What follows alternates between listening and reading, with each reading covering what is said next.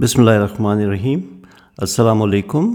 میرا نام عاقل ندیم ہے اور میرے انڈیپینڈنٹ اردو کے اس ہفتے کے کالم کا موضوع ہے، کیا مودی عہد اختتام پذیر ہے؟ وزیر اعظم نریندر مودی دو ہزار چودہ میں بہت امیدوں اور دھوم دھام کے ساتھ اقتدار میں آئے۔ بھارتیوں کی ایک بڑی تعداد نے انہیں اس لیے ووٹ دیا کہ وہ گجرات کی طرح باقی بھارت کو بھی معاشی ترقی کی راہ پر ڈال دیں گے۔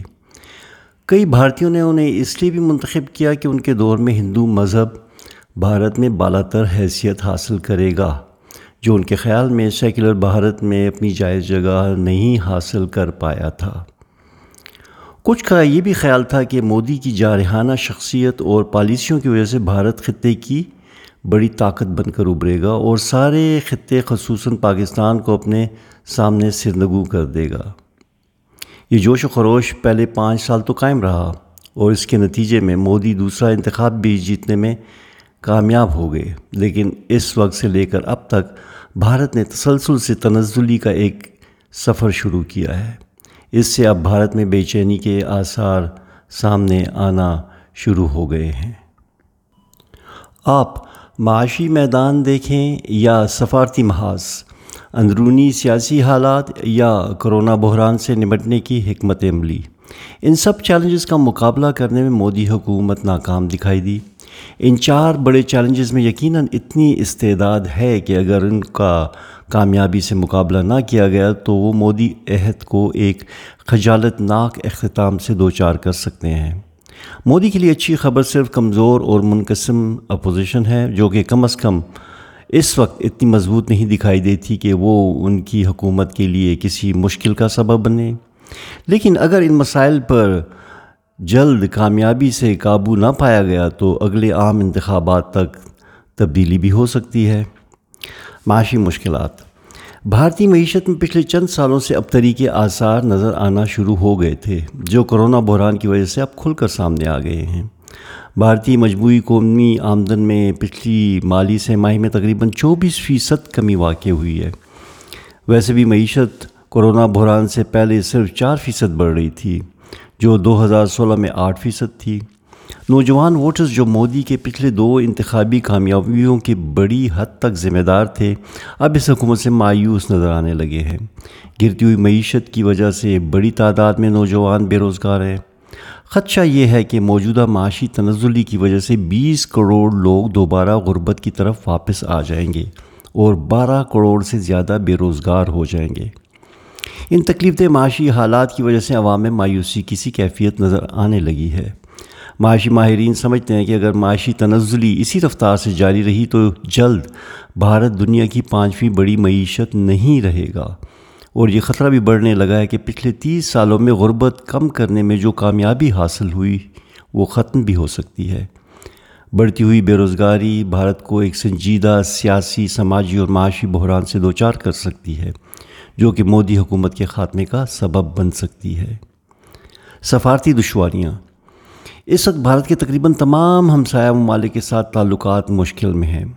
بھارت کے جارحانہ انداز کو دیکھتے ہوئے تمام ہمسایہ ممالک آہستہ آہستہ چین کی طرف دیکھنا شروع ہو گئے ہیں۔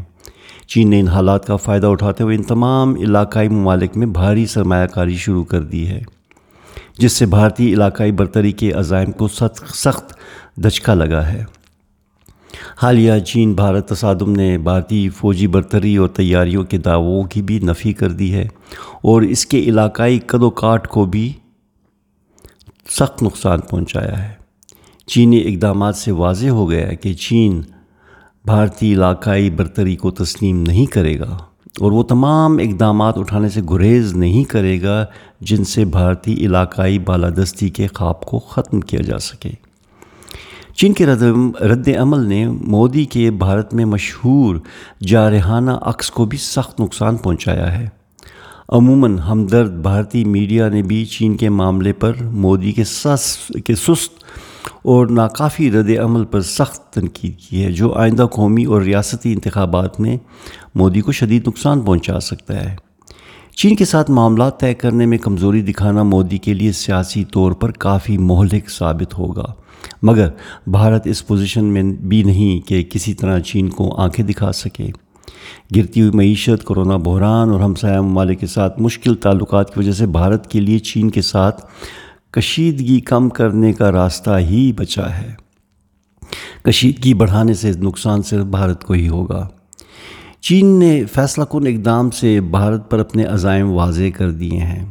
سلامتی کے معاملات میں اپنے سخت رویے کا اظہار کرتے ہوئے چین نے بین الاقوامی مذمت کی پرواہ کیے بغیر ہانگ کانگ میں امن و امان قائم رکھنے کے لیے سخت اقدامات لینا شروع کر دیے ہیں۔ اسی طرح بحیرہ جنوبی چین میں بھی چینی فوجی اقدامات میں اضافہ دیکھنے میں آیا ہے اور ساتھ ساتھ چین نے تائیوان کو بھی آزادی کے بارے میں فیصلہ کرنے سے خبردار کر دیا ہے۔ یہ سارے اقدامات ایک نئے پراعتماد اور طاقتور چین کی طرف اشارہ کرتے ہیں جو اپنے علاقائی اور بین الاقوامی مفادات کی حفاظت کے لیے ہر قدم اٹھانے کو تیار ہے اور اس صورتحال میں بھارتی حکومت کے پاس بہت کم راستے بچے ہیں۔ کشمیر بحران۔ جموں مقبوضہ جموں و کشمیر کے بارے میں پچھلے سال کے فیصلے نے متوقع نتائج نہیں دیے ہیں۔ اور اس نے حکومت کے لیے مزید امن و امان کے مسائل کھڑے کر دیے ہیں۔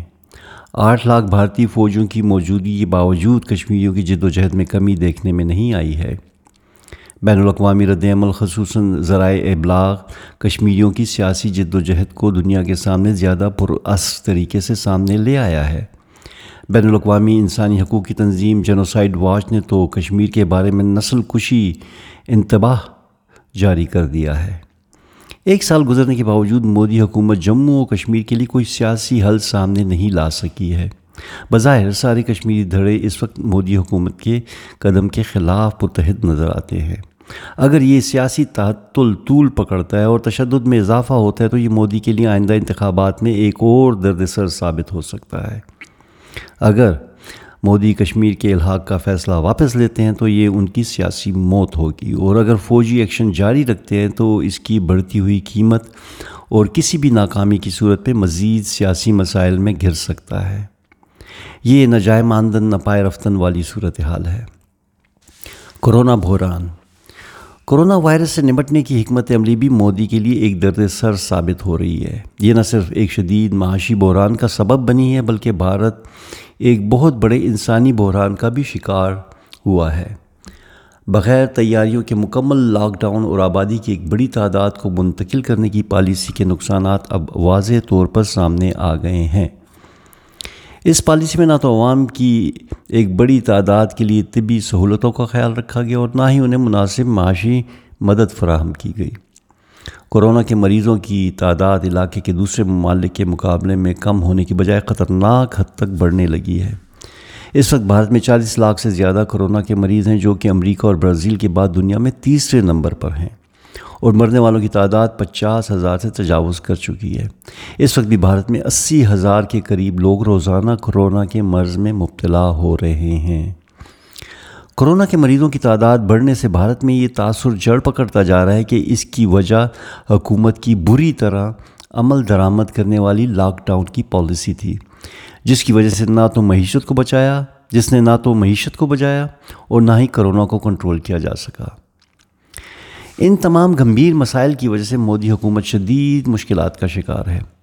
کسی معتبر قابل بھروسہ اور مقبول مقابل سیاسی رہنما نہ ہونے کی وجہ سے مودی آج بھی بھارت کے سب سے مقبول سیاسی رہنما تو ہیں۔ لیکن ان بحرانوں پر اگر جلد قابو نہ پایا گیا تو بدلتے مزاج والے ووٹروں کی وجہ سے یہ مقبولیت ختم ہونے میں دیر نہیں لگے گی۔ بھارت کو درپیش ان مسائل میں اتنی طاقت ہے کہ وہ مودی عہد کا خاتمہ کر سکتے ہیں۔ شکریہ۔ السلام علیکم۔